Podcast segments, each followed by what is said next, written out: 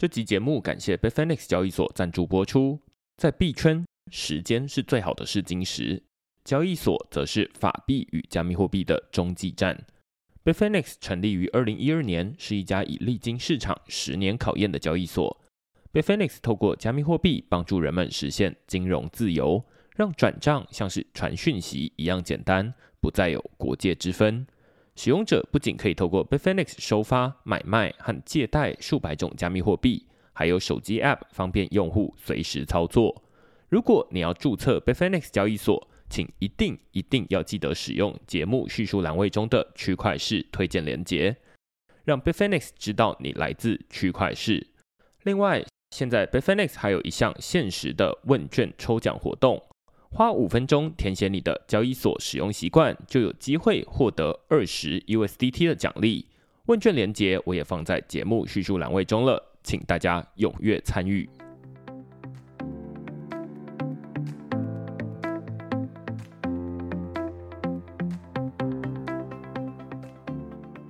Hello，大家好，欢迎大家来到区块势的 Podcast，我是区块势的作者许明恩。那先简单介绍一下区块势哦，区块势一个礼拜会出刊三封的 email 给付费的会员，那其中一封就是你现在听到的区块势 Podcast。那另外两封我们讨论什么呢？第一封我们讨论的是 Gitcoin 结果出炉，区块势高票上榜与女巫攻击的难题。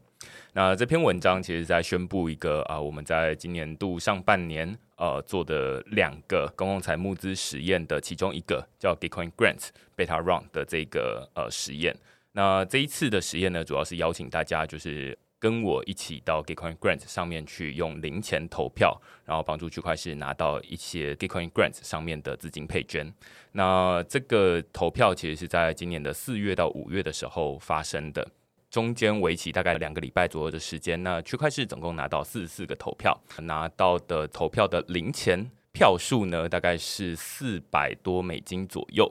那这个票数大家听起来。听起来感觉是有点少了，但实际上，呃，大家不要小看这个数字哦。这个数字在整个全球排名下来啊，大概是全球排名第三了。那 所以就非常感谢大家，就是非常踊跃的支持区块势的这个投票。那最主要原因，因为四四个还能排名全球第三，你就知道说，哎，呃，操作门槛其实是偏高的，就是大家对于这种东西到底要怎么操作，然后呃，你投票要能够计算进去，那其实是。有点不太容易，所以一样非常感谢大家，就是对区块势的。呃，支持，然后跟投票的肯定了。那这也帮助区块势拿到一笔 Gitcoin Grants 来的资金配捐。那我们在这篇文章呢，就是在说明说，哎，Gitcoin Grants 它到底是如何运作的。那其实，在投票的过程中，因为它是投票决定资源的分配嘛。那既然有资源的分配，就肯定会有人几家欢乐几家愁这样。那有的人就会说，哎，那我为什么我的这个分数被打得很低啊？然后，呃，为什么你这样钱这样分配？那其实中间有发生蛮多的这个争议啊，然后跟讨论。那其中一个最有代表。性的就是叫做女巫攻击。那我们在这篇文章呢，就来讨论说，诶，女巫攻击这个名字到底是怎么来的？那它其实是来自一本小说，应该是写实的小说啦。那在呃讨论，他是一个有十六个不同人格的人。那后来软体工程领域就把这个女巫拿来当成是，诶，就是有点像僵尸账号这样的攻击。那我们在讨论说，诶，这个女巫攻击。对于有些专案造成什么样的影响？区块市其实，在四十四个人投票里面，其实也有七个人，呃，可能是被判定为女巫攻击，然后就是被拔掉。那最后只剩三十七个人投票，但一样可以拿到蛮多的这个资金配捐。感谢大家的这个支持。那所以这是我们这篇文章在讨论的主题。那另外一篇呢，我们讨论的是 Meta Sleuth 完整追踪链上金流的免费工具。那写这篇文章其实是我自己。心情非常忐忑不安啦，就是感觉写这篇文章，第一个是要先签不自杀声明这样子，因为它某种程度挡人财路。之所以会写这篇文章，是因为我在最近对于追踪链上的犯犯罪金流蛮有兴趣的。那大家知道说，在过去我经常呃可能会被邀请到执法单位、检警单位去分享区块链、加密货币的犯罪的金流追查。那其实过去的工具还没有那么多，大家可能只能到 EtherScan 上面去呃慢慢的。一个一个找，那但是最近我发现一个有趣的工具，它非常好用，叫做 Meta Sleuth，它可以把这个链上金流非常视觉化的，然后让你可以看得到说，哎，那这个金流到底是怎么流，然后最后流到哪些交易所，以及哎他们的这个手续费，例如说你要在 Tron 上面转账的话，哎你总是要 TR 差嘛，那它手续费从哪里来？哪些交易所来的？这些交易所的。呃使用者是谁。如果你是这个执法人员的话，或许你就可以从前后金流去找出一些蛛丝马迹，然后对应出啊，那他们到底是谁？虽然他们不一定真的是这个诈骗犯罪集团啦，有可能只是人头而已，但是诶，总是有一些线索，而不会总是一直在这个链上，大家碰到加加密货币，好像就两手一摊这样子。那所以，我们在这篇文章就在讨论说，哎，Meta Sleuth 到底是如何运作？我就实际拿一个我这最近朋友告诉我的一个诈骗案，然后甚至把这个完整的地址给我，那我就示范给大家看啊，你就发现说，哦，那在上面真的是可以找到一些犯罪金流这样子。好，那我们就在这篇文章讨论这个工具如何使用，以及它这个工具。其呃，他们强调说，哎，他们免费开源，那他们到底是怎么赚钱？这也跟我们在上一篇讨论的这个公共财募资很有关系。好，所以我们在这篇文章讨论这个主题。那如果大家对这些内容有兴趣的话呢，欢迎到 Google 上面搜寻“区块势趋势的事”，你就可以找到所有的内容了。也欢迎大家用付费订阅来支持区块势的营运。好，那我们今天呢，就是再度邀请到，只要是对司法案件有呃，疑问，那我就会想到的老师啊，就是杨岳平老师来讨论。呃，最近有一个这个美国非常呃知名的案件，就是美国的证管会 SEC 对两家大家都一定听过的交易所，一家是币安，一家是 Coinbase 交易所提告。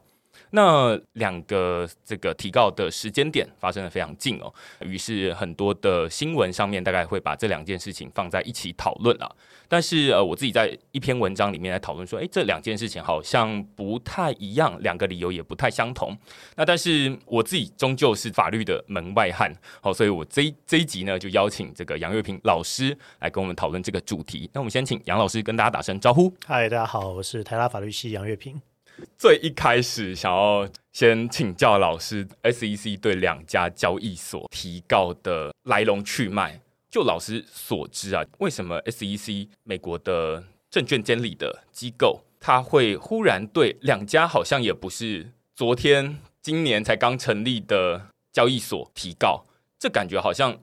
呃，一个是证券。然后另外一个是加密货币，那加密货币归证券管吗？然后这两家交易所明明就营运了好一段时间，好像币安也有时候有人会说，哎，他好像有在美国的这个公司，也有没有在美国的公司。那这这些事情到底是怎么发生在一起？然后为什么忽然在一下子，美国政府就会想要对这两家加密货币交易所提高？好，当然其实呃背后的原因，我们作为外人当然也不是那么清楚。但是，其实 SEC 对币安跟 Coinbase 采取的这个诉讼，基本上是承袭 SEC 从二零一七年以来就一直不断的在采取的执法行动。那我们其实大家也都知道，所谓的 The Dow Report，就二零一七年的时候，美国 SEC 第一次对所谓的虚拟资产或者是加密货币哦采取了这个证券执法行动，然后认为说所谓的 The Dow 这样的一个。呃，行动它其实背后涉及到了发行有价证券。那从那之后，美国的 SEC 其实就一直不断、不断、不断、不断的有类似的执法行动。那我想大家多多少少也都有耳闻到一些有名的案件，被 SEC 陆陆续续认定为是有价证券。我想过去近几个大家可能大概都有听过的执法案件，比如说二零二零年的这个 XRP 哦，他认为说这个 Ripple 币是属于有价证券。好，那最近比较稍早之前一点的。啊，针对这个去年出事的稳定币哦，UST，哦，他也认为说他这个呃构成了这个所谓的有价证券。好，那这是他一贯以来，大概从二零一七年到现在已经第六年了哦，已经快要进入到第六个年头了。他一贯以来的执法行动，那其实这一次对币安跟对 Coinbase 采取的执法行动背后，基本上不外乎也就是类似的理由。他认为币安跟 Coinbase 上架的虚拟资产当中有部分是构成有价证券的，哦，他罗列了非常多。然后他甚至认为币安发行的一些包括币安币、包括这个 BUSD 是属于有价证券的。所以其实基本上就是承袭着过去六年来他一直采取的执法行动。哦，那所以从就法论法而言的话，他做的事情并不是他今天才开始做的，而是他一直以来都有在做，只是过去可能做的抓的案子比较小，抓的平台比较小。所以大家有点不放在心上，其实也没有太小，对不对？过去大家听过的故事，其实也没有太小的币。瑞波币当时可是市值第三大的币，对。那他其实抓过的平台，其实也有些都是大家耳熟能详的平台。哦，那只是说这次又动到了另外一个更大的，可能就是最大的纪委，所以引起了大家很大的这个关注。那特别是我想说，为什么突然连续对两家采取行动？我想其中有一个可能的共通原因，是因为呃，如果以时间序来说是币安先，Coinbase 后，虽然没隔几天了，但是你看到币安的这个采法理由当中，其中一块就是说币安上架的很多的币被认定为是有价证券。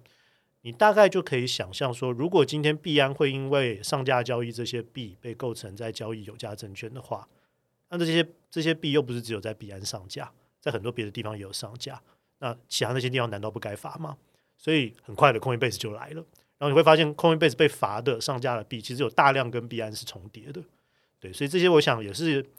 呃，当然，呃，什么时候对哪一个业者采取执法行动，有的时候涉及到证据调查的进度。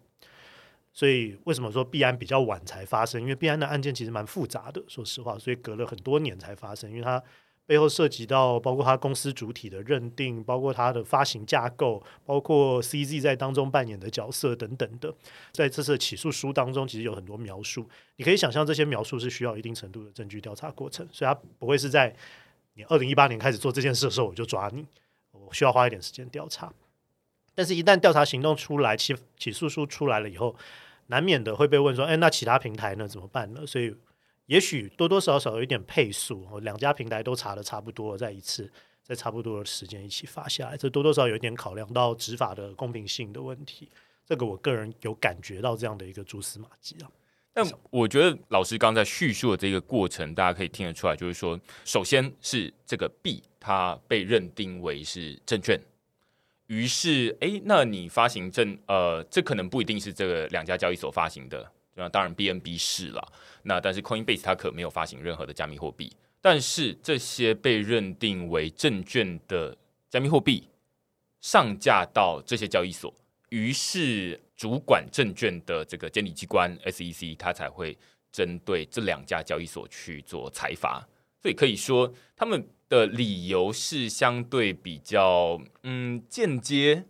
就是说，首先要是加密货币，那大家可能还会问很多问题，例如说啊，那你怎么不去罚这个呃加密货币的这个发行的单位啊？例如说呃，他举了例如说 Atom 哦，或者是还有很多不同的代币，那感觉他们都不该罚吗？那其他的交易所，刚刚老师有提过，就是例如说呃，之前也有这个 Bittrex 啊，这个大大家可能有听过的这个交易所，他们也被呃。SEC 告了，然后告了之后，我们就说啊，我们我们倒闭了这样子。那感觉好像会说这只是一个非常有象征意义的案件吗？然后后面其实还有非常长的一串未爆弹，我不知道不知道是不是可以这么说？嗯，很好，就是先补充一下哈，就是说为什么今天呃这个个案的虚拟资产是个有价证券，会牵扯到上架它的这个交易平台？那 SEC 在他们的起诉书当中，大概是基于三个主要的理由去找上了 Coinbase 跟币安哦。第一个是他们涉及到提供所谓的证券交易的服务；第二个是涉及到提供证券经纪的服务；第三个是提供这个所谓的证券的呃，用他们的用语是交割，但我们的用语比较像是集中保管的这种服务。那这三个服务，就是说你要提供证券经纪服务、证券交易服务、证券的这个集中保管服务。其实全世界的法律都一样，这都是要拿牌照的。所以，如果说今天你从事一个交易平台，你交易的标的涉及到有价证券，你就是一个证券交易服务。理论上，你要拿到牌照才能够经营。没有拿到牌照经营的话，这个在美国可能还只是财阀，在台湾的话是刑事责任的。哦，这些都是非常严重的。所以，今天为什么币安 Coinbase 会被起诉？哦，就针针对他们这个交易平台上头的业务去被起诉。主要的原因就是因为你涉及到了交易有价证券，涉及到了经纪有价证券，你涉及到了集中保管有价证券的这种需要拿到牌照却没拿到牌照的服务，这个是第一个部分，可能要先说明。那至于这样的一个指标性的案件，后面会不会有更多的未报单？理论上是会。其实本来就是从二零一七年的得到案之后，大家就觉得那就有一堆未报单，只是说 SEC 在早年当然执法行动很多。可是那个执法行动可能没有痛到，或者是这个抓到最大尾的人，让大家一直都怀抱着一种说啊，那个被抓的是被抓的，跟我无关，我跟他们不一样，一直会有这样的一个错觉。那当然，坊间也一直都有很多的声音在讲说啊，其实 SEC 不该这样做啊，这不是有价证券啊，等等的，也都有很多的这种拉扯。所以我自己的感觉是从二零一七年，其实 SEC 的立场到现在为止，基本上没有太显著的改变。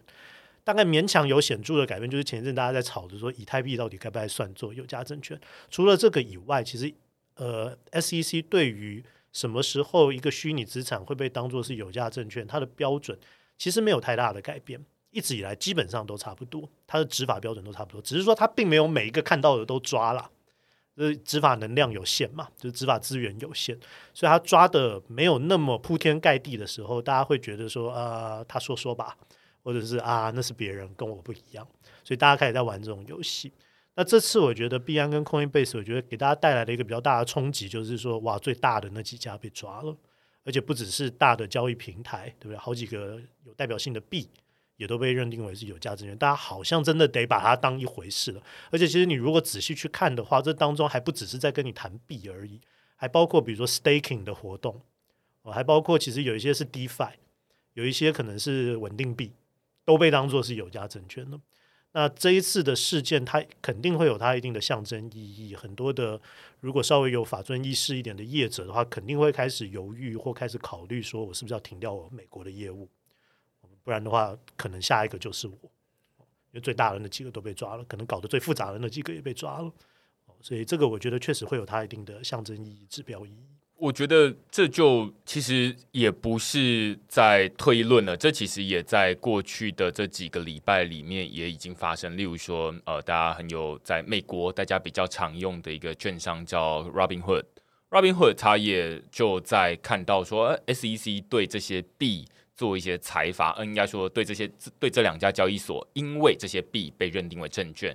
而做一些财阀之后，他们就主动说啊，那我们接下来在几月几号之后，我们要下架一些代币，例如说大家可能呃在台湾的交易所也都有买过，例如说 Polygon 的 Matic 币，那这是在这个 Robinhood 他们除了自己做这个呃可以让大家在那边买卖加密货币之外。他们其实也有做一个 Robinhood 的钱包，那钱包里面其中一个很主打，除了以太坊之外，他们就是支援另外一条链叫 Polygon。那结果，哎，他们这一次，呃，就因为这样的事件之后，而决定要把 Polygon 下架。当然，这个呃代币不一定会在他们的自己经营的这个钱包里面 delist，就是不一定会下呃把这个币给隐藏或者是下架掉。但是，我觉得这是一个很有代表性的例子，就是。可以看到说，哎，那大家已经开始哦。以前会觉得说啊，反正这些，我觉得有点像是那种呃，如果在排名的话，你就觉得说啊，那排名在我后面的，他们被抓了，你就觉得说还好，就是那都没有抓到头嘛。那这一次他直接一次抓这个啊、全球最大的第二大的交易所，你就会觉得说，那他们都出事，好像不能不可能我没出事吧？那不只有交易所。币也是这样，他以前大概就是抓一些呃排名可能不上不下的币，就是市值没有很大，那大家可能或许有听过，但是大家就觉得说啊，那总是可以帮他找出一些理由说啊，那他可能是因为这样，但是我们没有哦，那会有一种这种好像呃你是但我不是的这种打地鼠的游戏，就是哦、啊，反正呃如果这个监管机关来打，然后诶。你就说啊，那他一定是怎么样？那但是我们没有，于是我们又可以冒出头。那这其实回头来看，对监管机关、对美国政府来说，我觉得也是让大家会有一个这样的感觉，就是说从二零一七年呃开始一直到现在，它其实是比较像是呃觉得，我其实大家不知道他到底选择要裁罚的那个标准为何？有时候是小一点的，有时候是大一点的，有时候。呃，也不太确确定下一个到底是谁，这会有让大家有一种不太安心的感觉。我觉得这回头可能是一个大家会呃，我看到在美国业者蛮抗议的地方，就是说你至少要有一个标准吧，不然我怎么会知道说下一个到底是不是我，还是他们到底做了什么样的措施？当然，刚刚老师有呃提出在这个呃起诉书上面有三个。呃，要点第一个是经济，第二个是交易，第第三个是集中保管。那这当然在台湾的，如果你对应到台湾的证券的话，那它可能会对应到不同的这个机关。但是呃，如果是对于美国政府来说，它的判定到底哪些代币是证券，哪些不是？就目前为止，就老师所知，有哪一些明确的标准吗？还是这其实也是呃很模糊的地带？呃，其实我个人认为是有明确的标准的，只是大家不愿意面对。那这个可能先补充一个背景哈，就是说，呃，一直以来 SEC 大概有一套标准，但是当然这个标准不被业者所接受，所以当然也有不少的业者在试着透过法院司法的途径在挑战它。那刚刚讲到的瑞波币，其实那个案件还没有结束啊，那个现在正在法院正在等裁判当中，所以其实我想，以肯定也有部分的业者是。当然，有部分的业者是抱着说啊，那是别人，不是我，我跟他们不一样。但是，可能也有部分的业者在认识到了相关的标准以后，是说我知道标准了，但我不认同，所以我打算挑战它啊。我觉得我会挑战赢，我可能在司法上头找法院，我可能在立法上头去找众议员、找参议员去提案。反正我不认同，所以我继续做我的。好，那其实这次 SEC 起诉呃币安跟 Coinbase 也是一样，我就是这是 SEC 的认定。但显然，Coinbase 跟币安不接受，所以他们最后没有达成一个算是行政和解吧。这个并不是用一个呃行政和解的裁罚方式收尾，没有，这个是起诉哦。所以其实案件也是准备进法院哦，到法院去辩论。所以其实我相信，对部分的业者来说，可能还抱持着一定的一线希望吧，觉得说说不定我有机会在法院里头把案子给翻了，把 SEC 给整个掀了，把它的标准给推翻掉。所以这是为什么我觉得。某某部分的业者可能即使大致认知到了标准在哪里，但不愿意接受，还试着在挑战的其中一个原因。因为毕竟，比如说我们讲白一点，从司法的角度来说，这个案子还没有经过联邦最高法院判下来嘞。哦，联邦最高法院还没有表态以前，这些法律见解其实都有变动的可能。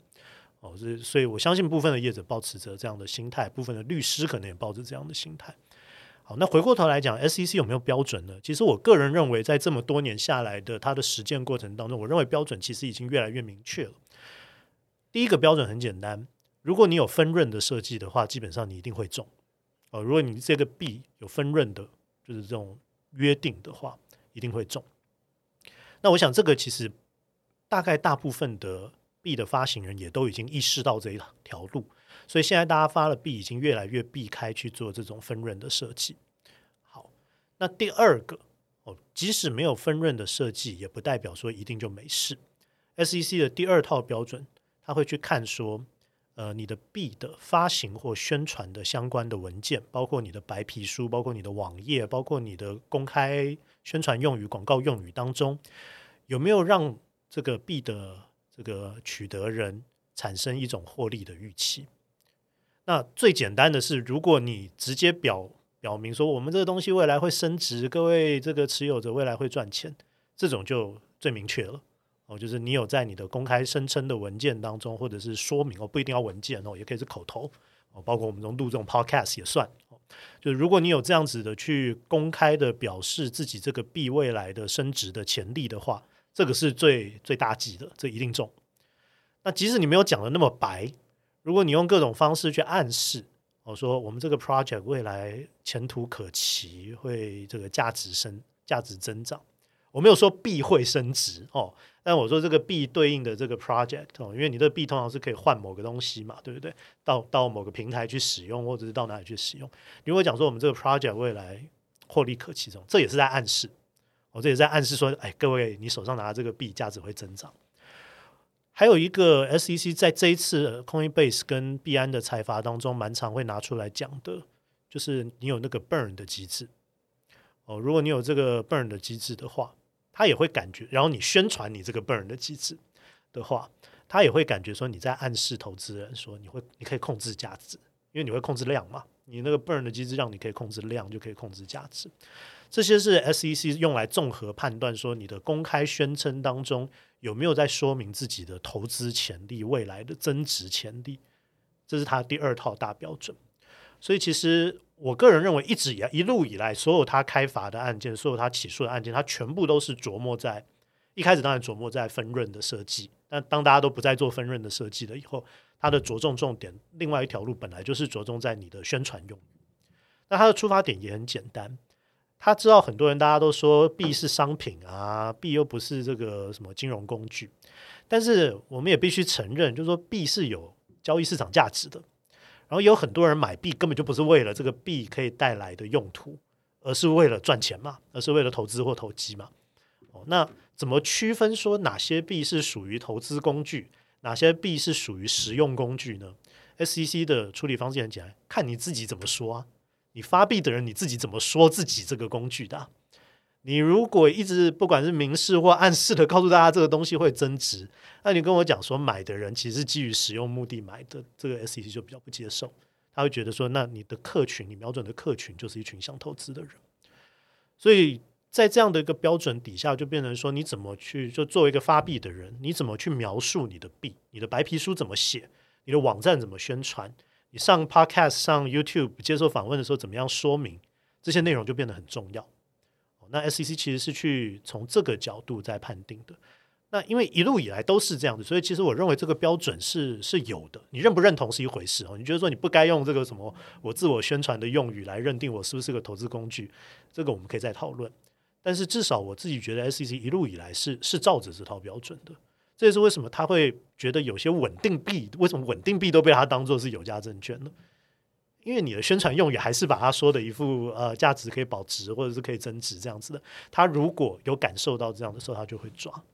哦，那我觉得正确的理解 SEC 这个立场哦，所以我自己觉得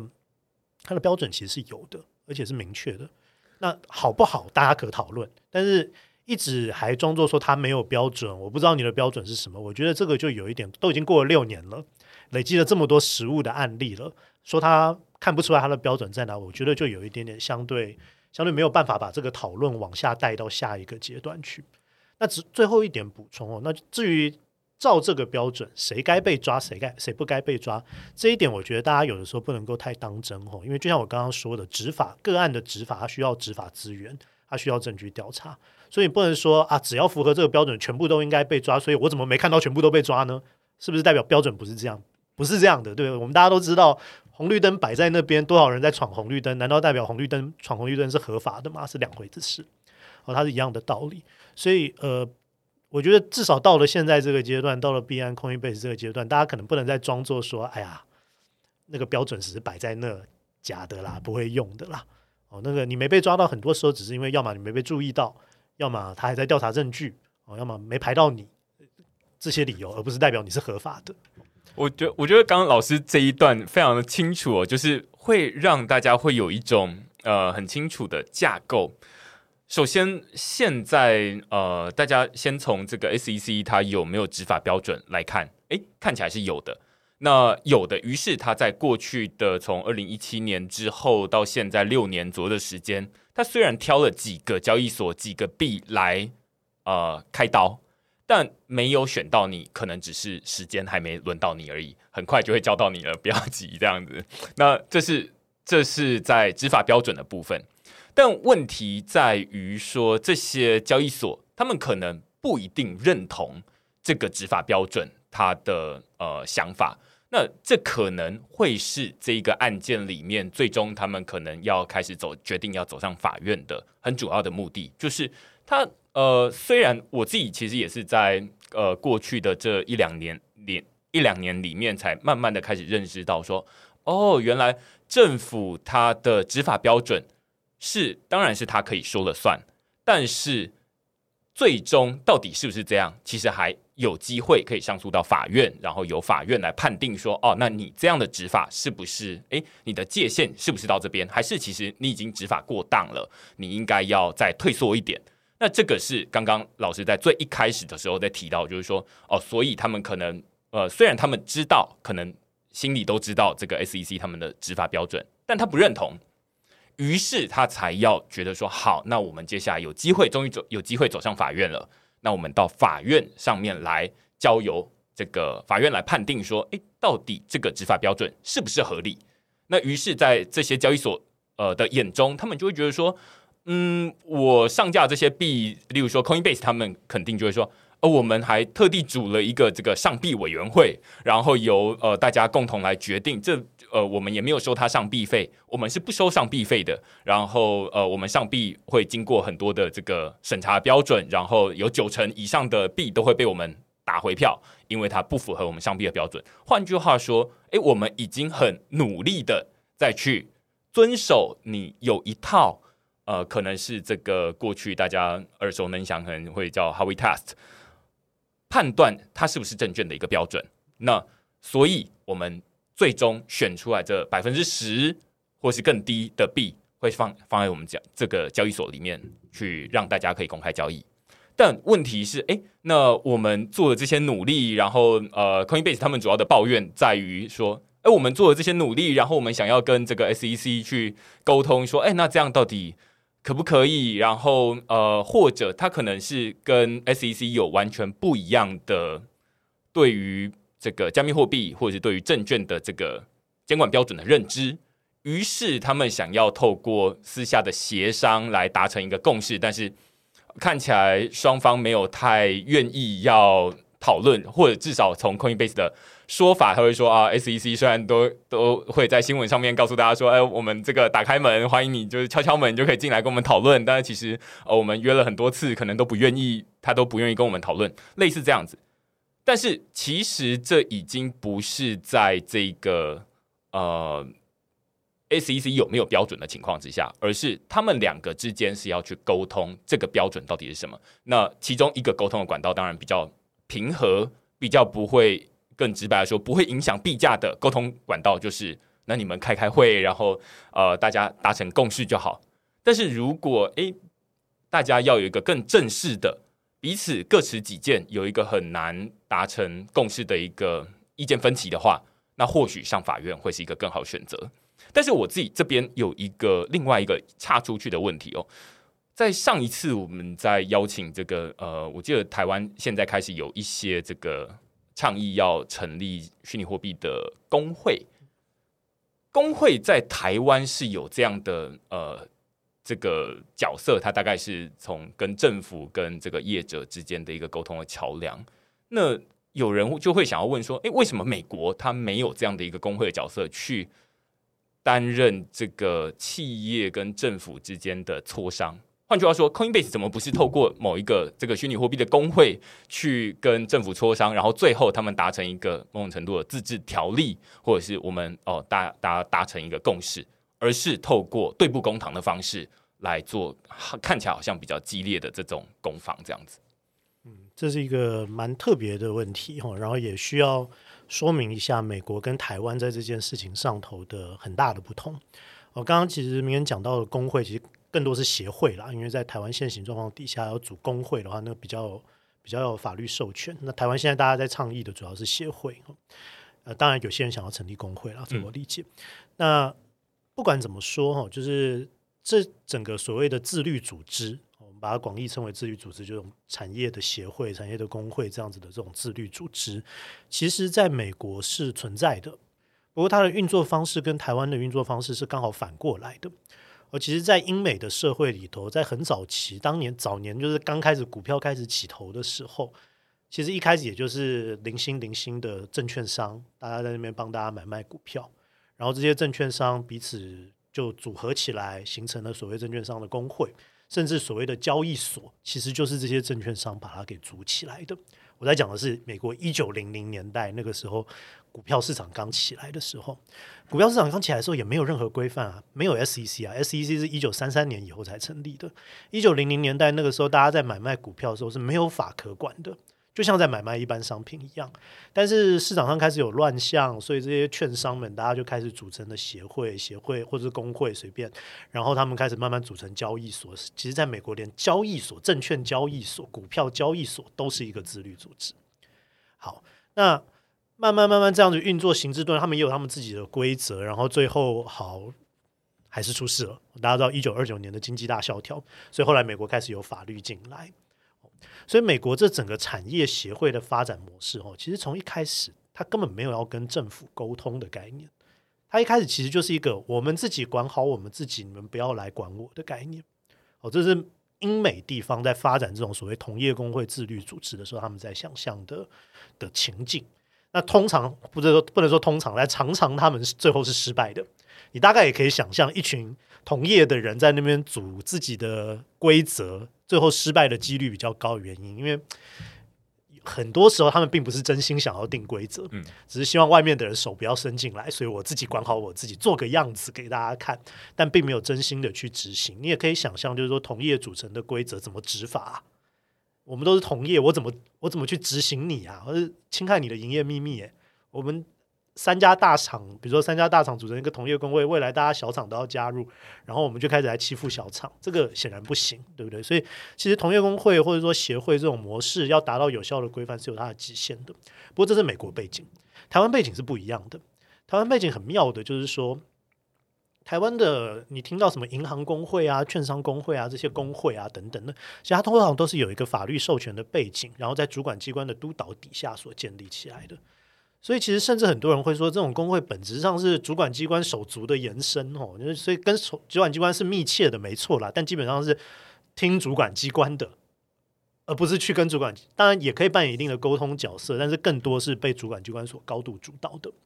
这个是台湾跟美国其实在本来在发展在金融业里头发展工会协会自律组织上头就很大的不同。美国的股票交易所是自律组织哦。不要把它想得像台湾的股票交易所，你说像那个台台湾的证券交易所，台湾的证券交易所大家都觉得它是个半官方机构，对不对？甚至所有董事基本上都是官方派的。没有美国的，你说 NASDAQ、NYSE 那个是私人的自律组织，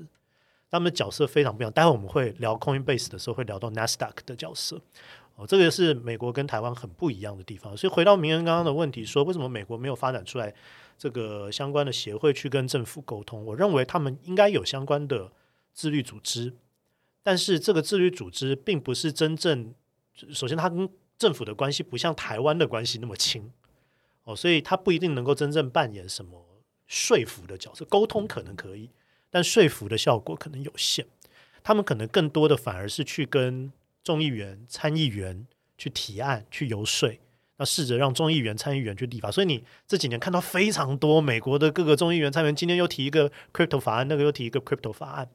那个其实就有点像在台湾，你看到某一个立法委员出来提一个案，然后一读了，然后就再也没有下文了的的类似的道理。我我个人的感觉就是说，在美国的工会、协会、自律组织，他们的角色定位跟台湾不太一样，所以我觉得他们着力的重点，可能当然他们一定会去试着跟主管机关沟通，但是因为他们跟主管机关之间的关系并不是像台湾这样那么上命下从的关系，所以同从而他们的沟通效果不一定会那么好。对，那他们反而是去找立法者、参议员、众议员那边去去去发挥影响力。但是参议员、众议员就一个参议员中两个众参议员不一定能够推动成一个法案，嗯，所以最后事情就会卡在这里。哦，原来，所以我自己就蛮好奇，就是说，那现在大家对于这种呃，当然，Coinbase 他们要跳出来，就会很呃很抗议，或者是很不同意这个 SEC 这一次的执法行动的其中一个原因。他们呃理直气壮的告诉大家说：“哎，其实我们在过去约了他们很多次，然后但是他们不愿意回应。那我们想要私下沟通，那最后呃变成现在这样子，要彼此对簿公堂。这当然呃，我觉得这本身好像不像是大家本来以为的那种 SEC 要去控告，好像呃 Coinbase 交易所做了什么样的坏事。他们比较像是在。”讨论这个执法的力度，或者是执法的范围，SEC 有没有呃有没有应该到这边？好，所以我个人会觉得说啊，这听起来好像比较像是一个呃，虽然它还是有牵涉到财阀的金额，可能到时候如果输了的话，可能会呃有财阀的这个钱的存在，但是可能然后可能会有一些币会下架。但是我觉得这本身比较像是一个，不是说他在做一些坏事，而是说啊，那我们彼此的认知不一样，于是呃，我们呃，这个到法院去讲道理，这样。呃，我可能没有那么这个平和的来表达这件事情哦，因为其实整个 SEC 的执法是这样，当他今天认定说你有这个问题的时候，他认为你在违法从事一些相关业务的时候，SEC 过去十几年来的执法模式就是。我要我要起诉你了，你要不要认？哦，你认的话，我们大家来和解，我们也不用上法院了，你就承认了你的错，哦，那我们就写出来你的问题在哪里，然后你说你承认会改，你会怎么样怎么样改。过去我们看到很多所谓的 SEC 的裁罚案都是以这样的形式来呈现，那是一个其实是一个在台湾的法律底下叫做行政和解哦，有些人可能会把它误以为是某种认罪协商啦，但其实比较像是一个行政和解哦，所以其实我相信 SEC 一定也有跟 Coinbase 讲说，我现在就是要这样子，我我认为你就是违法了，你要不要认了？你认了的话，我们大家就来签这个 settlement 哦，我们大家就来就来和解一下，然后你就承认你的错误，然后我们说你会怎么改，这件案子就可以这样结案。那至于案子会走到起诉，显然就表示 Coinbase 不接受。对对对，因为我在三月的时候，三四月的时候，大概就有看到 SEC 对他好像这个叫做 Well Notice 还是什么东西。对对。然后于是呃，我记得 Coinbase 就跳出来反应，就是说啊，那你告诉我们说 Staking 不合法等等的，那我们不能接受。对。于是造了几个月之后，就收到这一个说啊，那我们呃走向法院。对所以其实他们会有这样的一个过程，所以我我刚刚意思就是说，这个过程绝对没有那么平和。说好，我们一起来上法院解决这个问题，绝对不是这样的哦。那绝对是这就是对簿公堂嘛。对，就是 SEC 从他的角度就是敬酒不吃吃罚酒喽。我问你，你要不要接受我的裁决？哦，你接受了，该罚的罚，该改的改，没事了。你不要哦，你认为你是对的哦。好，那我们上法院去。所以我个人感觉这个过程并没有那么平和。嗯嗯嗯，对。但我自己会蛮好奇，就是说那。呃，接下来大家会衍生出来的一点就是说，这像 Coinbase 它的这个状况，或者说这些币的状况，大家衍生出来的第一个讨论是说，诶，呃，这个 Coinbase 会跳出来说，呃，过去这个 CFTC 就是在美国监管这个呃商品期货的主管机关，诶，他们过去也有曾经对我们做过一些裁罚。然后币安他们也会跳出来说：“哎，其实这个 CFTC 也有对我们对我们做过一些裁罚。”那大家就会开始来讨论这些这个法律上面的模糊性，就是说：“哎，那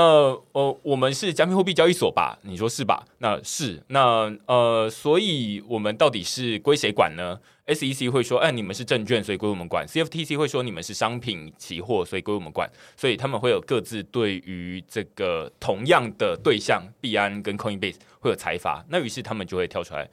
呃，发出一个很简单的疑惑，就是说：“那所以我们到底是商品还是这个证券？”那我不知道。于是后面。当然，网络上面就会有很多讨论，例如说啊，关于这个两个监管机关在抢这个执法地盘的这样的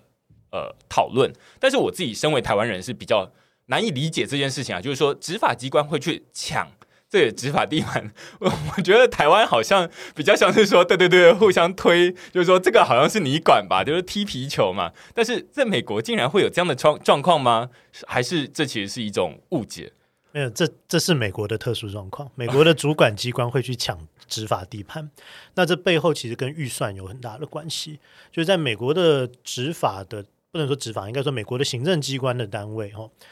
对他们来说，如果他主管的业务越多，他能够争取到的年度预算会越大，然后他的权力当然也会越大，对不对？因为你管的事越多，你对业者的权力当然就会越大。所以在美国产生的一个现象是，大家其实在抢着要管一件事。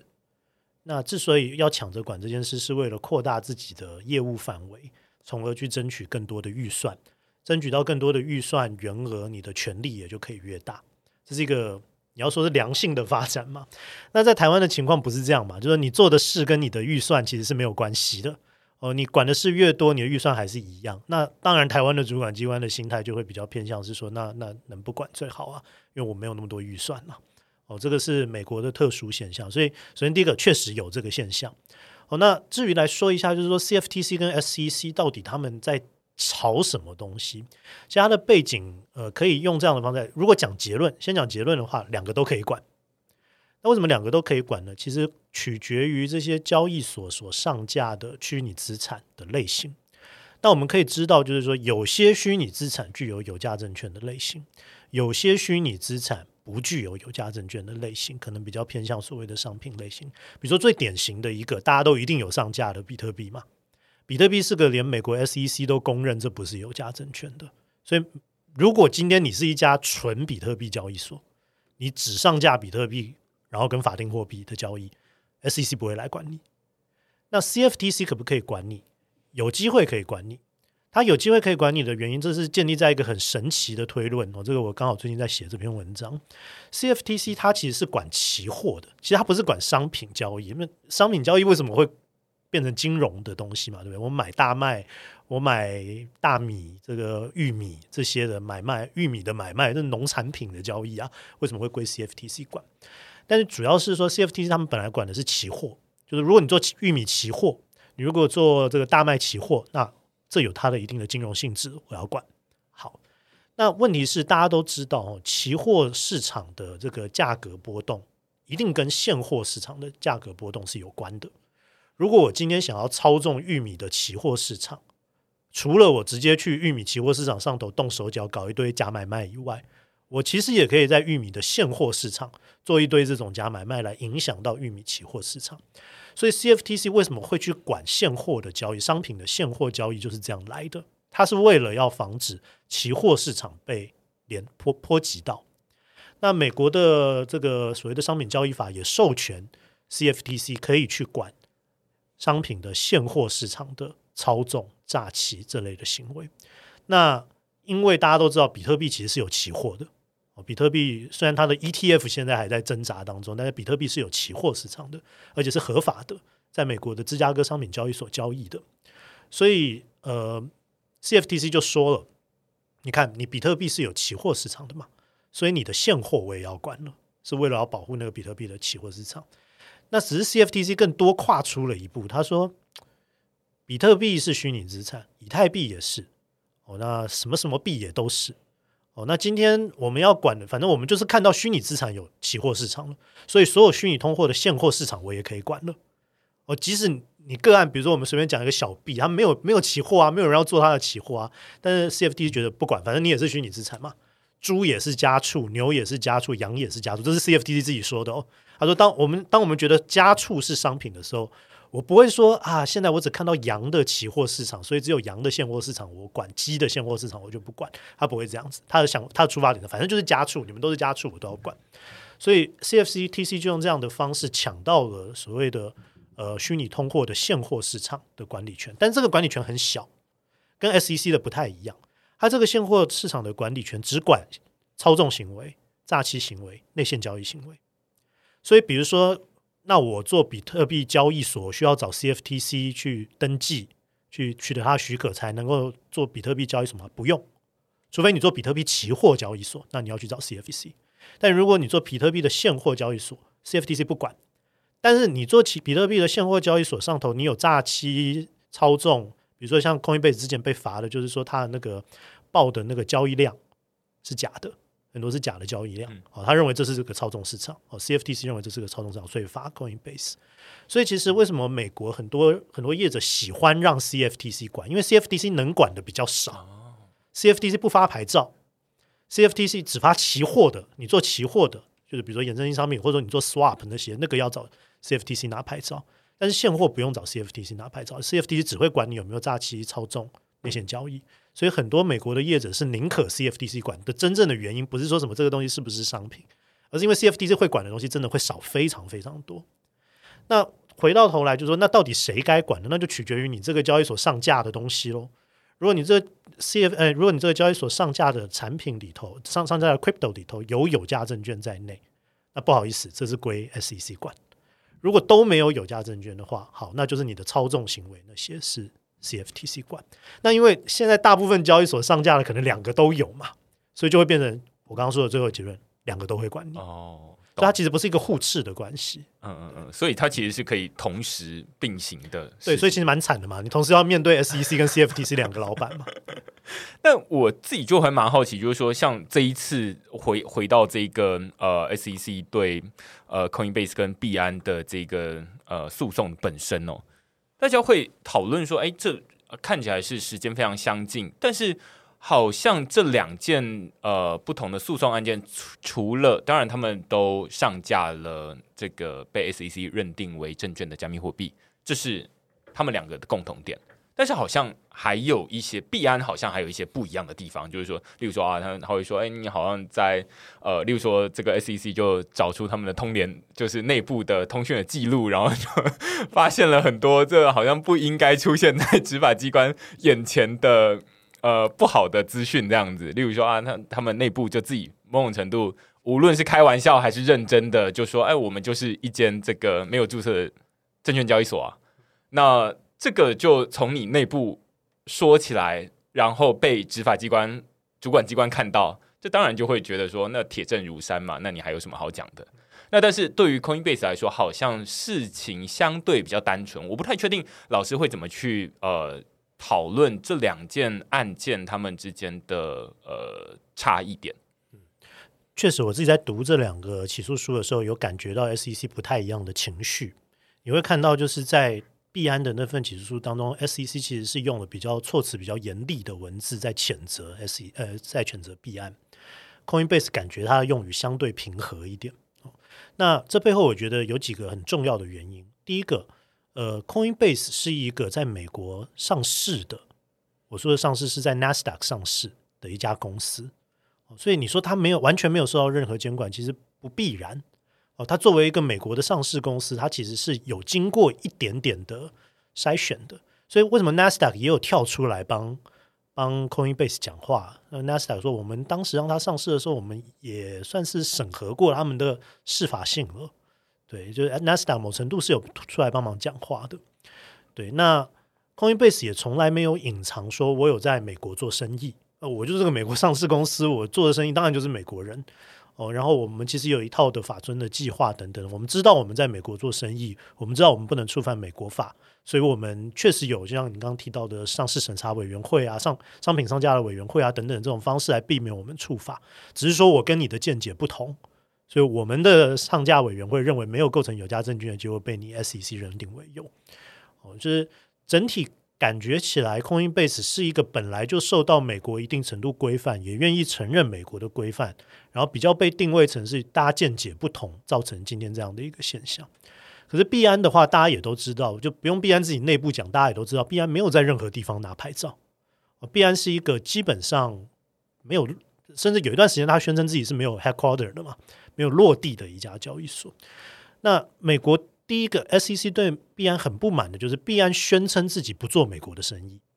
哦，但前半段他都基本上都在骂币安这件事情。哦，就是说你宣称你不做美国的生意，但你偷偷在做美国的生意。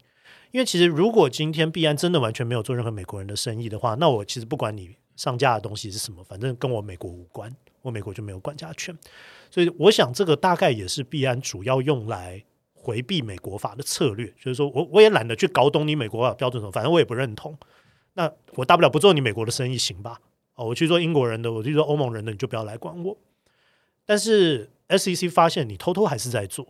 哦，你用他们他们就当然列了很多的证据来证明说你偷偷在做，然后你怎么样就是粉饰太平哦，又是创了一些美国的。空壳子公司，但实际上还是比如说 CG 在掌握的等等，他花很多篇幅在讲说 CG 怎么样绕过一切去掌握这个美国的这些 entity。对，所以你可以感觉到美国 SEC 觉得币安是一个不诚实的小孩，他觉得你用了很多很复杂的手段，试着在塑造一副跟我们美国无关，但其实你做了很多美国的生意。这个是我觉得我们感受到的那个情绪。哦这是第一块，我觉得币安跟 Coinbase 非常不一样的地方，因为一个感觉是相对愿意守法，只是见解不同；另一个感觉就是摆明不打算守法，但偷偷在偷偷在做一些事。然后第二个是币安不太一样，就是 Coinbase 比较没有因为发币的部分被 SEC 给给裁罚哦。我们看到 Coinbase 的裁罚基本上都是以 Coinbase 上架的币构成有价证券，那那些上架的币其实坦白说不是 Coinbase 自己发的，但币安自己发了很多。也被认为有价证券的，他至少我记得至少有四个被被美国 SEC 认为说这个是你自己亲自干的有价证券。我先不讲你上架那些，光你自己干的，他都花了很多时间来说明那些为什么是有价证券。所以这也是币安另外一个跟 Coinbase 不太一样的地方。简单讲，从美国 SEC 的眼中来看，我认为他会觉得币安的这个情节比较严重一点，而不是只是上架币而已，还是自己发行币，你自己还有得到好处赚。赚了很多筹资的费用等等，吸了很多美国人的钱哦，所以这些凡此种种，我觉得都会让很明显的感觉出来，美国 SEC 对币安的态度是跟对 Coinbase 的态度不太一样的。这确实是我也同意明恩的观察。对，我觉得这蛮有趣的，就是这看起来真的是两个不一样的，虽然。看起来表面上都是哦，SEC 对两家交易所起诉，但是实际上两家交易所他们站的立场，呃，站的这个位置本身就不一样。Coinbase 他站在美国，他就说我就是美国，所以我本身就打算要守法，只是我们呃这个对于法到底呃这个位置到底要切在哪里，我们有不一样的见解，所以我们要来讨论。那现在之所以我们会走上法庭，就是因为我们之间的这个意见。互相冲突，但币安看起来，它当然这我我也我也看了里面，我觉得蛮有趣的。里面会有非常多，我自己很喜欢看这种法律文件的一部分的原因，是因为它总是可以呃找出一些我们本来在这个外面看不到的一些内部的操作。例如说，他就会告诉大家说：“哎，我们从里面的通联记录啊，或者是他们的会议记录里面发现。”币安虽然他们说币安有这个币安的 International 的这个版本，就是也是台湾人在使用的这个版本，那也有币安 US，那换句话说，这个是专门给美国人使用的版本。但是实际上，他们为了要让这个使用者，尤其是他们的 VIP 客户，不要被困在币安 US，为什么不要被困在那边？因为那边的流动性比较差，那边的使用者比较少，所以他们如果要交。做大笔的交易的话，其实到币安的国际版还是来的比较好一点。所以要怎么让这些人从美国，虽然他们是一间美国公司，但是要把它挪到这个币安的国际版呢？于是他们可能会告诉他说：“你应该用 VPN，然后你应该要重新这个提交这个提交这个 KYC 的资料等等等等的。”然后可能会呃告诉他明示暗示一些东西。刚刚说的这些东西可能是明示，但是他可能会也会。去呃，里面起诉书里面会有 说一些啊，他们暗示就是说啊，你不要告诉他什么东西，然后让他们自己去想通这个中间的关键在哪边。我觉得这很有趣。那看起来也就是呃，种种这些迹象，你都可以佐证的是，币安它的定位不太一样，它的位置就不像 Coinbase 说啊，那我这么的光明磊落，我就是要跟你啊、就是。有一个很明确的这个这样的讨论，而是说啊，那我不在你们美国这边啊，有我们是必安 US 在美国那边，但是必安的 International 不在这边，然后我们也没有你的客户，那不信你来查我们的 IP 啊，来查我们的这个客户，诶，你看他们都不是，但实际上如果你后面的这些资料没有被揭露出来的话，那应该就还好，大家就会相信说啊，对，确实你没有这些客户，但是。问题是，这后面的这些资料被翻出来了，那这就会变成说，大家会觉得啊，那你就是就像刚老师说，你是一个不诚实的小孩，你好像就是想要做一些这种监管套利，你。一部分你说人不在这边，但是你又做我们的这个呃国民的生意，那到时候当然这 SEC 它出发点当然是说啊，从这个保护大家的投资安全的角度出发，就是说啊，那到时候如果你币安怎么样了，那我们又有一大堆的这美国受害者，我们不能接受。好，那所以你应该要呃归我们管，然后你应该要怎么样？所以这比较像是在叙述，如果你说 Coinbase 在这个起诉书上面在。叙述的比较像是一个，呃，他们两两者之间的理念的不一样。那必安就会比较像是说，嗯、你都怎么样？你都你看，你都做了这么多欺骗我的事情，所以我现在要起诉你。所以我觉得这完全同意老师刚刚在说的这一个很明显的两者立场不一样，所以大家也会自然的会比较呃推断说，其实在如果这样上法院，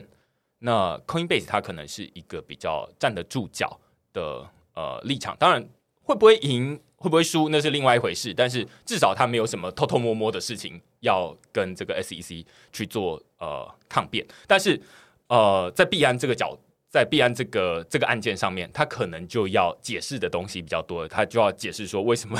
这个内部人员都已经觉得说，这我们是一个没有注册的交易所，然后但是你还说不是，那这是比较复杂的情况。不过我补充两点哦，就是上了法院谁比较好讲话，这个有时候有点难说。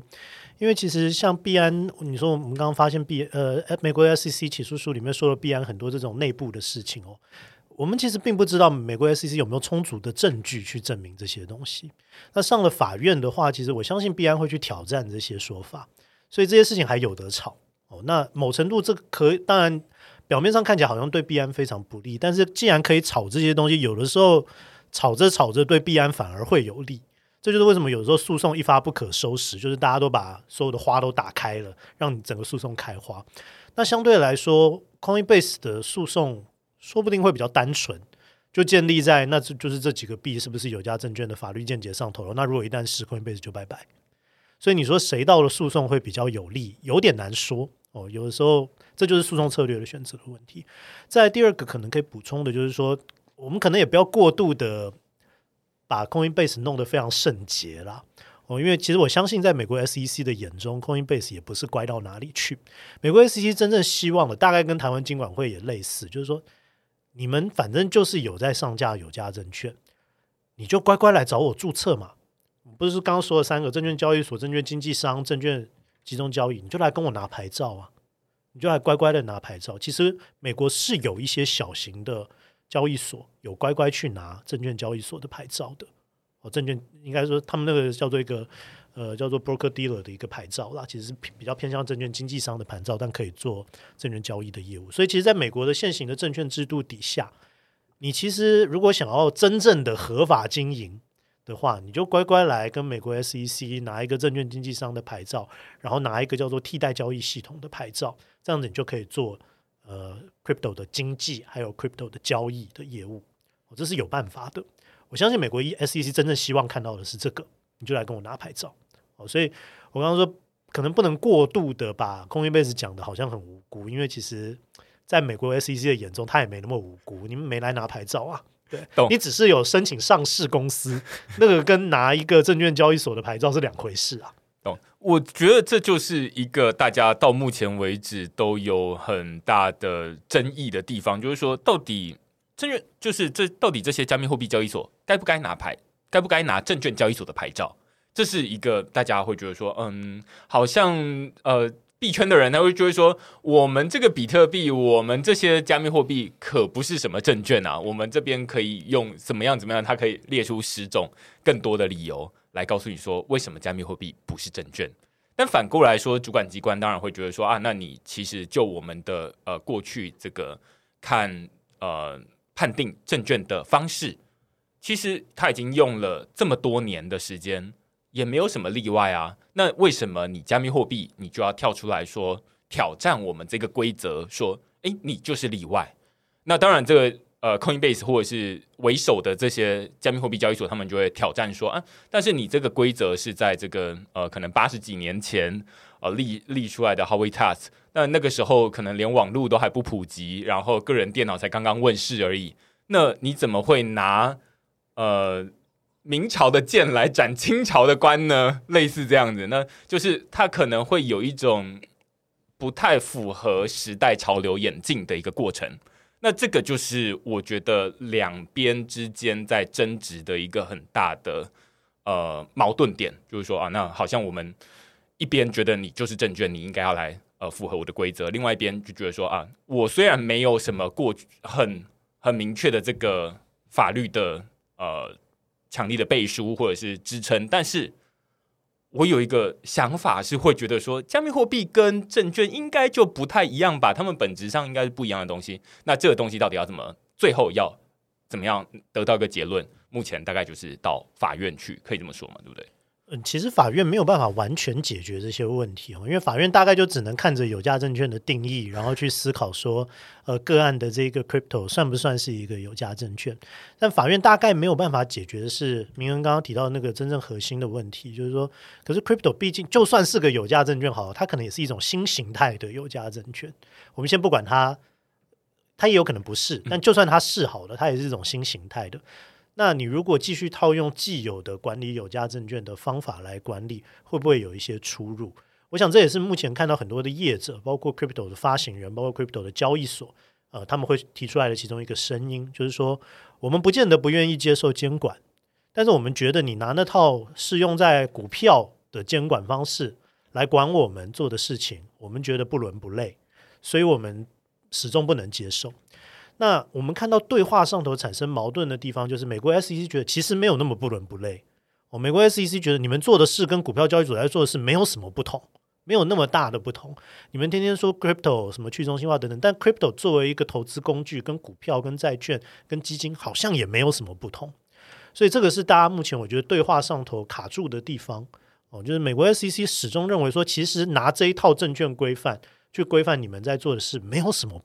不行的，就已经很够了，很够，很完整，该有的弹性也有。现在纯粹就只是你们不想被管，然后找个借口在那边跟我说你们跟别人不一样。但我们怎么看都觉得你们是一样的。你说股票现在难道还是那种白纸黑字的股票吗？没有，现在也都是无实体化的股票啦。所以你们 crypto 是无实体化的，人家股票也是无实体化的，这一点没有什么不一样。嗯，你说什么中心化、去中心化的差别管理？问题是大家也都知道，中心化交易所其实并没有那么去中心化。嗯。对，所以这也是这次在币安在 Coinbase，尤其在币安的起诉书当中，其实 SEC 花了很多篇幅在讲说，币安经手的那些交易，那些币的交易，很多其实是币安自己在保管，然后币安自己甚至还有拿去用等等的这种现象，它其实就是想要凸显说，其实你们这种中心化交易所也没有去中心化。其实东西都集中在你的手上啊，这就是我我们当年为什么要管证券交易所，为什么要管证券集中保管业者的原因。因为以前那些证券交易所、证券集中保管业者真的手上就是囤着有价证券啊，大家股民们投资的股票其实实际上都在这些人手上啊。那这些人爱怎么玩、爱怎么用，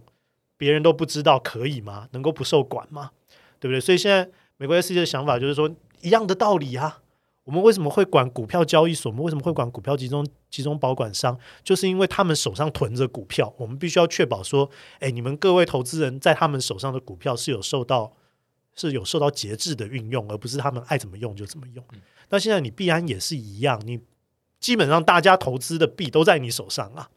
登记在你的钱包底下。他其实花很多篇幅在描述说，其实那些币是在币安的钱包底下的，币安可以自由运用的。对，所以我们要管。的原因就是不能够让中心化交易所肆意妄恣意妄为的去运用客户的虚拟资产。那这些出发点其实就是大家现在对话卡住的地方。那我可以提供一个突破口，就说其实大家在思考 crypto 是不是有价证券这件事情，这个是美国 SEC 现在在市场思考，台湾其实某程度也是这样。但其实这几年的国际上头的监管发展，其中一个大家最爱现在最关注的欧盟的 MiCA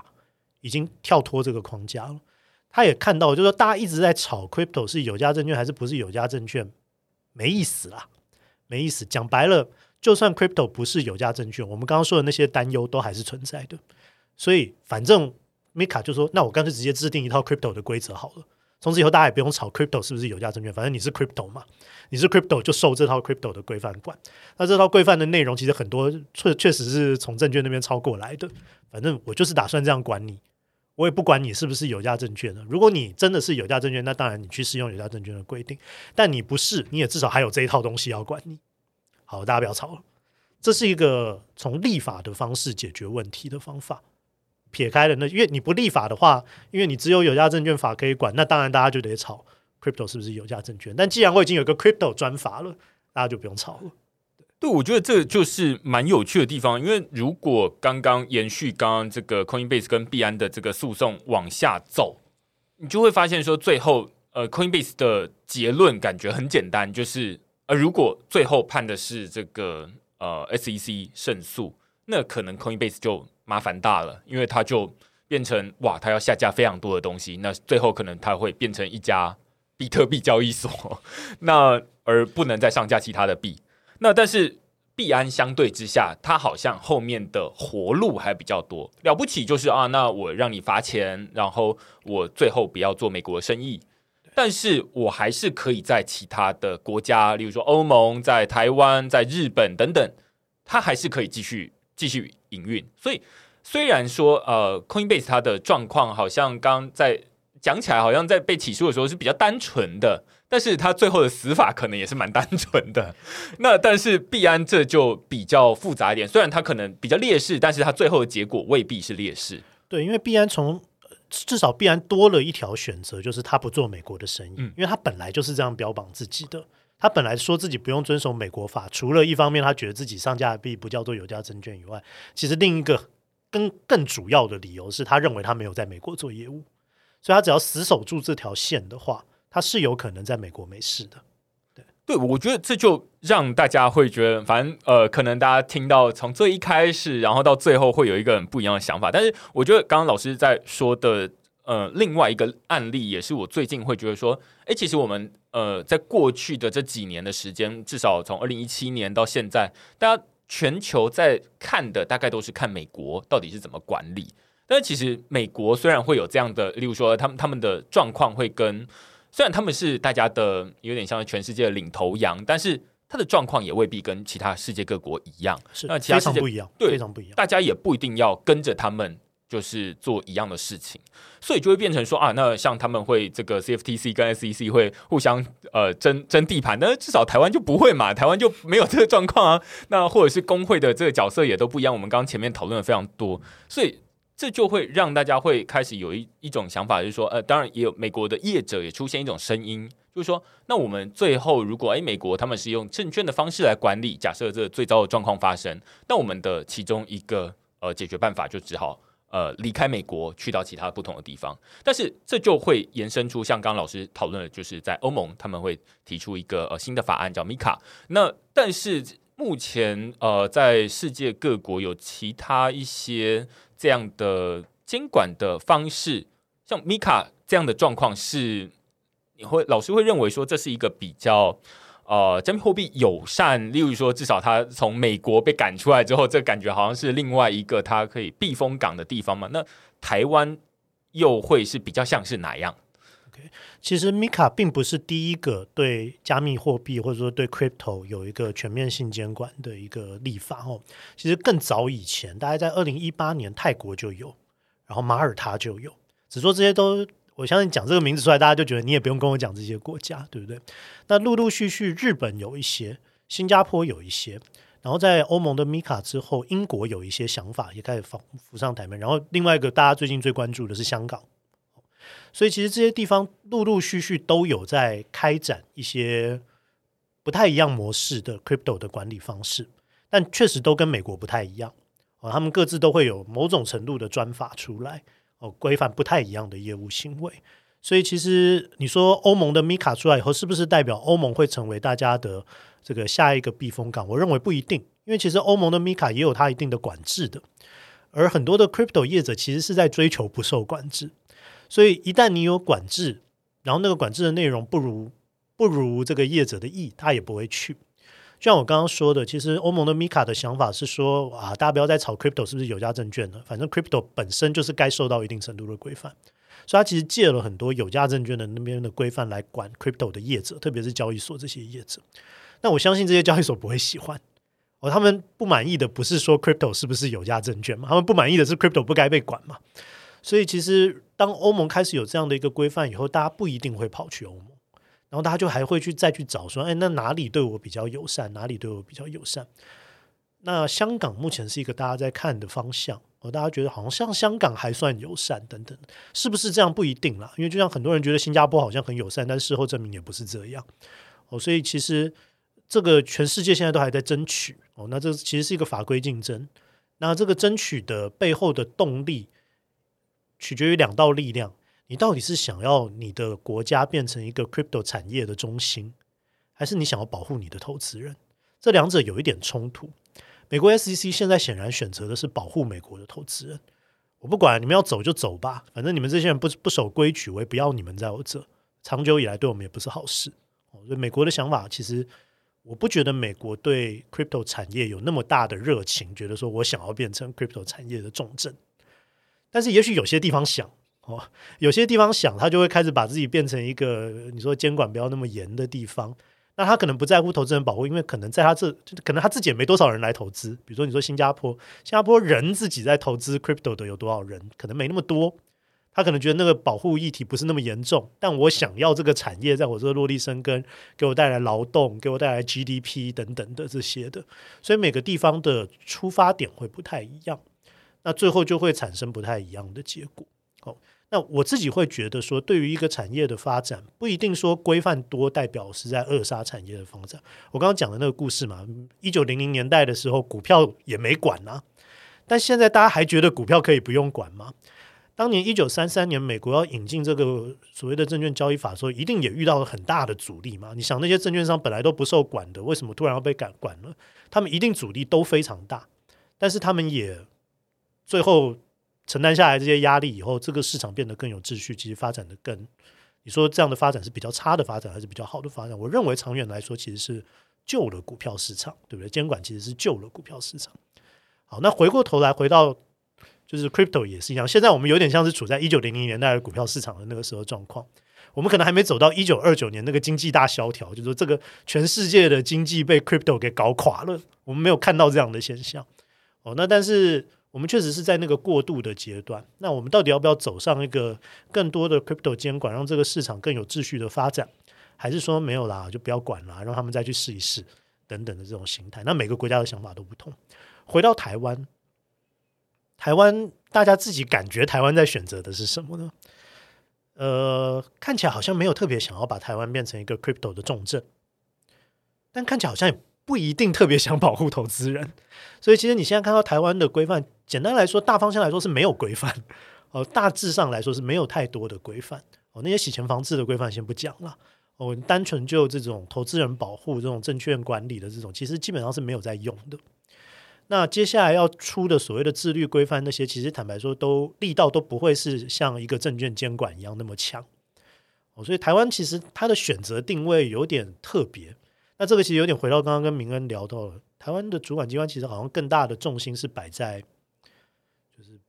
这事不要落在我头上上头，什么产业什么那种啊，那些风花雪月与我何干这样子。哦、嗯，当然这个讲法是这个讲法是比较戏谑的讲法，就是说你会感觉到台湾还多了一层考量，就是监管资源这个的考量，嗯、就是当我们在想说要管不管，到底要保护投资人还是要这个。扶持产业发展的时候，其实你多多少少都在想说国家要扮演什么角色，但大家常常会忘记一件事，就是说国家的资源不是无限的，国家也有它能力上、智慧上、知识上的极限。对，那我感觉台湾在台湾这个第三层的因素是有一点浮上台面。你去看欧盟，你去看日本，你去看新加坡、香港，你好像没感觉他们觉得自己的政府做不到什么，但是在台湾，我们有一点点感觉到，就是说政府。的资源上头的极限有点限制了，或者说它成为了第三因素，是一个你在谈台湾的 crypto 要怎么发展的时候，你必须考虑的第三因素。它不是一个不变的、很恒定的因子。懂？我觉得，我觉得老师刚刚把这整个就是，如果它是一个轴线的话，两端算是拉的蛮清楚的。一端就是，如果是以美国 SEC 为代表，它是以保护投资者为呃主要目的，然后来。想说啊，那我们要怎么监管这个加密货币这个领域？那另外一端呢，大概是以业者为呃考量。那这业者当然是以其中一部分的业者啊，他们就是哎，我们大概是以这个产业发展，然后未来你现在先不要管我，然后我们到时候产业发展起来了，到时候慢慢会有规范。那当然中间还会有一些像呃比较愿意。手法愿意配合的，我觉得 Coinbase 大概就落在这中间。他们大概不会说啊，他们是不愿意被管，但是他们也会说啊，那这个美国，你难道呃愿想要这个落后于全世界吗？其实 Circle 也是这么说嘛，就是呃每一间公司想要做这个加密货币领域里面。大概都会跳出来告诉美国说：“难道你们想要落后于这个世界吗？”这这大概是他们的说法。那但是他们反过来也不会说啊，那我们完全不想要配合。那所以呃，如果有这一条轴线，大家大概就可以拿这条轴线去套在不同的国家。那可能台湾大概也落在这种中间，就是说，哎，好像我们也没有特别，呃，像美国 A C C 这样子说，我们就是禁止各种东西这么的严厉，但也没有说啊完全放开让大家自由发展。好，那绝大多数的国家大概都落在中间。那最呃业者最想要最自由，大概就是走向这种去中心化的路线，大概就往 DeFi 的路线走了。那这个是我们今天大概没有没有再有。在太多的时间的去讨论的东西，但是你可以想象的是，哦，那现在当然有一个路线是说啊，这个法规已经呃开始走向这个呃司法程序，那到时候会有一个很明确的规范。那至少在美国是这样。那也有的人会想要从这个技术的角度出发，他们就会想说啊，那我们啊，既然在中心化的交易所没有办法做这么多的事情，那我们要不然就去去中心化交易所。那这当然就是另外一个技术的呃。另外一个天堂，如果他们会觉得说，哎，这最好都不要被管的话，当然那边的风险也相对比较大，那就是另外一个极端。那不过，我觉得今天呃，从最一开始到最后，我觉得已经有一个非常明确的框架，让大家去理解说，币安跟 Coinbase 这两个诉讼案件到底他们之间有什么样的不同。他们虽然有有一些人会觉得说啊，他们占的。呃，可能有一些比较优势、比较劣势，但是从结果来看，可能又会相反。那各个国家如何去应对这个加密货币的监管，可能也会有不同的想法，他们会有不同的考量的因子，这都是。现在大概没有办法确定，但是至少，我们如果要把它摆成是一个地图的话，我们大概可以把不同的国家对应上去，不同的交易所对应上去，然后他们的立场到底大概在哪边，然后现在发展，但是它是一个动态的过程，到时候诶，可能再过半年几个月之后，那他他们可能会呃再有一些板块的移动这样子，对吧？所以我觉得今天非常清楚哦，那不知道老师有没有什么想讨论，但是还没有讲到的东西？呃，可能最后可以补充一点哦，就是说。我个人是觉得，呃，以币安跟 Coinbase 这两个案子来看的话，因为现在都进入到法院程序了，然后我们现在光看瑞波那一个案子，到现在他二零二零年进去法院，到现在都还没判出来，你可以感觉到就是说这个事情没那么快结束。哦，那这件事情就算结束了，就算法院判出来了，可能还有就是还真正的仗可能才正要打。哦，所以其实不管在美国也好，在全世界也好，其实都在思考 crypto 的立法。因为大家发现一直这样子消耗不是办法哦，然后好不容易法院打出来以后，其实也没有完全解决问题，只是解决了某一个个案是不是有价证券的这种问题，但是对于解决整套 crypto 的监管制度还是于事无补。所以其实长远来说，crypto 的立法是必要的，而且这个立法可能是要从就是所谓的国会，就是我们的立法院或者美国的参众议院的的层级的这种所谓法律层级。去整个重塑整个 crypto 的监管。刚刚明恩有讲到，其实蛮越来越多的业者其实是认知到监管的必要性，他们也慢慢发现监管其实可以是一个助力，而不是一个阻力。越来越多的有规模的业者会发现到这件事情。那只是说，现在大家最难达成共识就是，那具体要管的内容到底到哪里？我不是不愿意接受监管，我甚至愿意接受一个牌照制度，哦，就是要符合一定标准的人才能够拿到牌照。但是现在就是那个标准是什么？那个规则是什么？那显然不是只是单纯一个技术规则，还有很多我们说的所谓的内控内基的规则在当中。这个大概是现在我觉得真正真正的问题。哦，可是很遗憾的是，就是我们把故事讲到这，你会感觉到说，光要讨论要管哪些议题，每一个都足以是一场大仗，对不对？可是我们现在还一直停留在拉扯，说要管不管。如果你还只停留在要管不管，那请问到哪一天我们才可以开始讨论要管什么？对不对？所以凝聚共识是需要的，沟通是需要的。那这个其实是一条很漫长、很漫长的路，绝对不是一个司法案件、一个执法案件可以解决的。它有很长远需要讨论去形成共识的。所幸是越来越多国家有形成这样的共识，美国没有，所以美国我刚刚完全同意明恩说，美国是个很例外例外的地方。美国有太多在金融监管上面，美国有太多例外，而是别的国家没法学的。哦，在很多的制度上头，那美国其实确实要它立法是有点困难的。但是你看到欧盟，你看到日本。都已经完成了，算是越来越完整的立法。这些是大国家，我现在已经不跟你谈泰国、马耳他了。我们现在谈的是欧盟、日本这种。诶，美国之下，大家会谈的国家应该就这两个了吧？好，再来英国，对不对？这几个其实都已经陆续，美、欧盟、日本已经完成了相当程度的立法。日呃，英国已经开始有这个雏形出来。哦，所以其实越来越多国家是有开始形成监管的共识、监管内容的共识的。那台湾当然离这个境界还蛮遥远的。说实话，台湾可能甚至都还有人在试着在讨论要管不管这个问题哦。所以，其实我们可以感觉一下国际上真正的发展的脉络，跟我们大家自己现在到底还希望着重哪一个议题哦？监管的议题到底要停留在要管不管，还是要开始进去进入实质的深水区去讨论说哪些是需要被管的议题，怎么管？我觉得这个其实是还有很漫长的一段路要走啦。我觉得太同意了，就是如果要说，哎，这是录完这一集会有什么样的再下一步的话，如果想要往前推一步的话，大概就是从这种要管不管的这一个问是非题，会再进一步往前下到这个到底要管什么。的这一个填充题，就是或者是申论题，就是说，那到底哪些东西才是归我们管？我觉得这是其他不同的国家，像我在写完这个 SEC 的这个案件之后，我马上再补了一个英国，他们在呃针对这种空头上面的一些规范，那他们就已经跳脱，完全不管说这个到底。呃，加密货币到底是证券不是证券？不要不要啰嗦那么多了，我们就针对它是加密货币，那我们到底要如何应对它？那我觉得这会是一个更务实的呃看法。那也是未来我相信会有越来越多的这个呃，如果你今天听到这边了，就会觉得说，哎，那我们好像已经不应该再继续来讨论这种啊，好像加密货币就不应该被管。没有没有没有，我们应该是用适适当的方式来管理它，就像最近。Circle 的执行长，他们好像他也在一一篇媒体的这个受访里面，他也就是很大的一个标题，就是呃，Please regulate us。那但是那个 regulate regulation 到底是什么东西？那个规范到底是什么？那个是我们接下来要讨论的东西。那我觉得接下来应该没有必要再特别讨论说啊，我们要不要管了，而是要管，但是管什么？